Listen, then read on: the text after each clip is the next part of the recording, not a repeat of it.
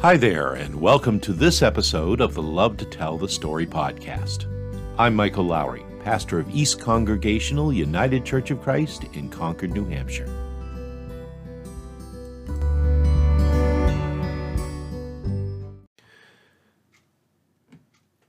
It will come as no surprise to anyone who knows me at all that my absolute favorite meal of the year is, of course, Thanksgiving dinner. The main reason for this is, of course, the turkey. Yes, I'll admit it. To quote Gene Shepherd's wonderful line from the movie A Christmas Story, like the old man in that story, I am a turkey junkie, a bona fide galley turkicanus freak. Now, I love just about everything connected with Thanksgiving dinner, from the stuffing to the pumpkin pie and everything in between. But actually, I gotta confess to you that coming a fairly close second to the turkey itself has to be the mashed potatoes. Specifically, and if at all possible, made with genuine Aroostook County potatoes, planted, grown, and harvested in Maine soil. Now, I know that this makes me sound like something of a New England loyalist, and admittedly, on those occasions I'm at the market, I've tended to carefully check labels on the produce bags, not only for fear of bringing home some lesser spud from places like, oh, Idaho or California, a faux pas that could potentially ruin any feast, don't you know? But also, just in case, on that produce bag I will find that I know the town where the potatoes were grown, or even perhaps recognize the name of the family whose farm produced that particular harvest. And so what a treat it was, especially during our years when we lived in the Midwest, to pick up a bag of potatoes and discover that they came from the familiar locales of Bridgewater or Monticello, Maine. I guess that for me, potatoes, as well as the Thanksgiving celebrations in which they're served, have always come to seem to me to represent home and the people who live there.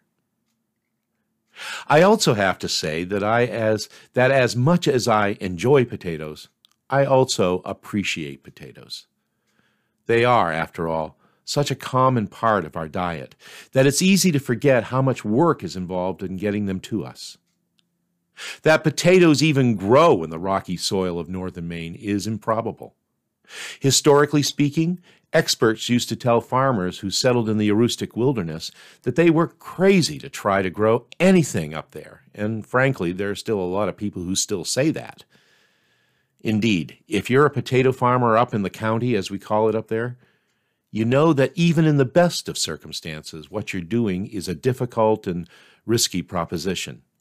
You plant as soon as the ground thaws, you work from sunup to sundown all through the summer pulling weeds and picking stones, and then you rush to get the potatoes out of the ground before snow flies, which in that part of the world can quite literally happen any time in the fall.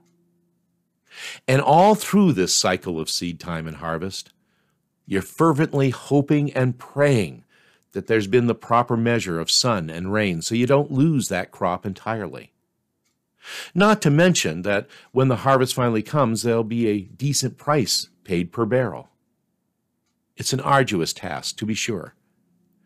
But in the end, it becomes a good and joyous thing, not only for the farmer and the workers in the fields, but also for you and me who are fed from the harvest. And therein lies the parable, friends, speaking to the truth in farming as in life itself, that out of great difficulty will often come something of great meaning and joy. This is actually one of the great themes of Scripture, as proclaimed by the psalmist, singing songs of hope to the people of Israel in the midst of their captivity in Babylon. May those who sow in tears reap with shouts of joy, it reads. Those who go forth weeping, bearing the seed for sowing, shall come home with shouts of joy, carrying their sheaves. That's from Psalm one twenty-six, verses five and six to be exact. And it turns out that this is a song that's timeless. Truly, there are many of us who, in the midst of our own seasons of living, have known what it means to have sown in tears, but who also have come to know the incredible strength, peace, and yes, even the joy that comes out of the experience. When you recognize that this movement from weeping to laughter comes only by the graceful and guiding hand of a loving God. With its place at the beginning of an almost overwhelming holiday season, along with the increasingly ubiquitous focus on things like Black Friday and Cyber Monday, I often fear that as a culture, we've misplaced the purpose and the true meaning of Thanksgiving Day.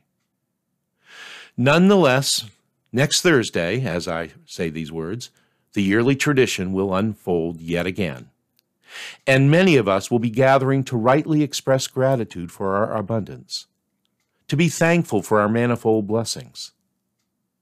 In ways as varied and as unique as our families and friends, we will pause, if only for a moment or two, to give thanks for the fruit of the harvest, for the gifts of God that is manifest in our lives, our health and our food, and for the people whom we love and who love us, and for all the good things that we've received in our lives over these past twelve months.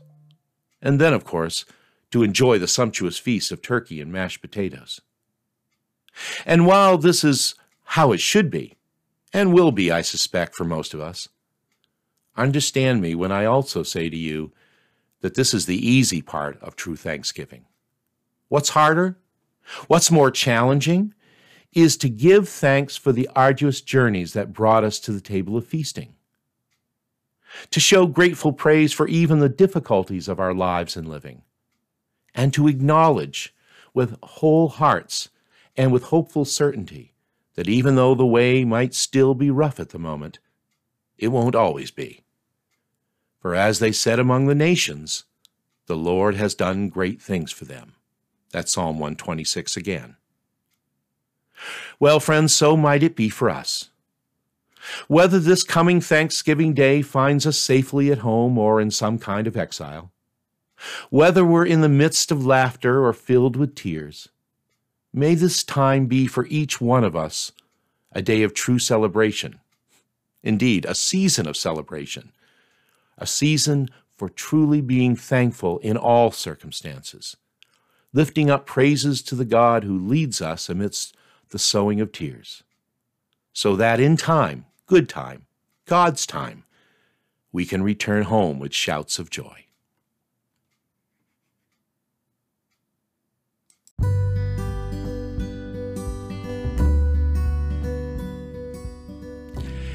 And that brings us to the close of this episode of the Love to Tell the Story podcast. I'm Michael Lowry, and I thank you for listening today.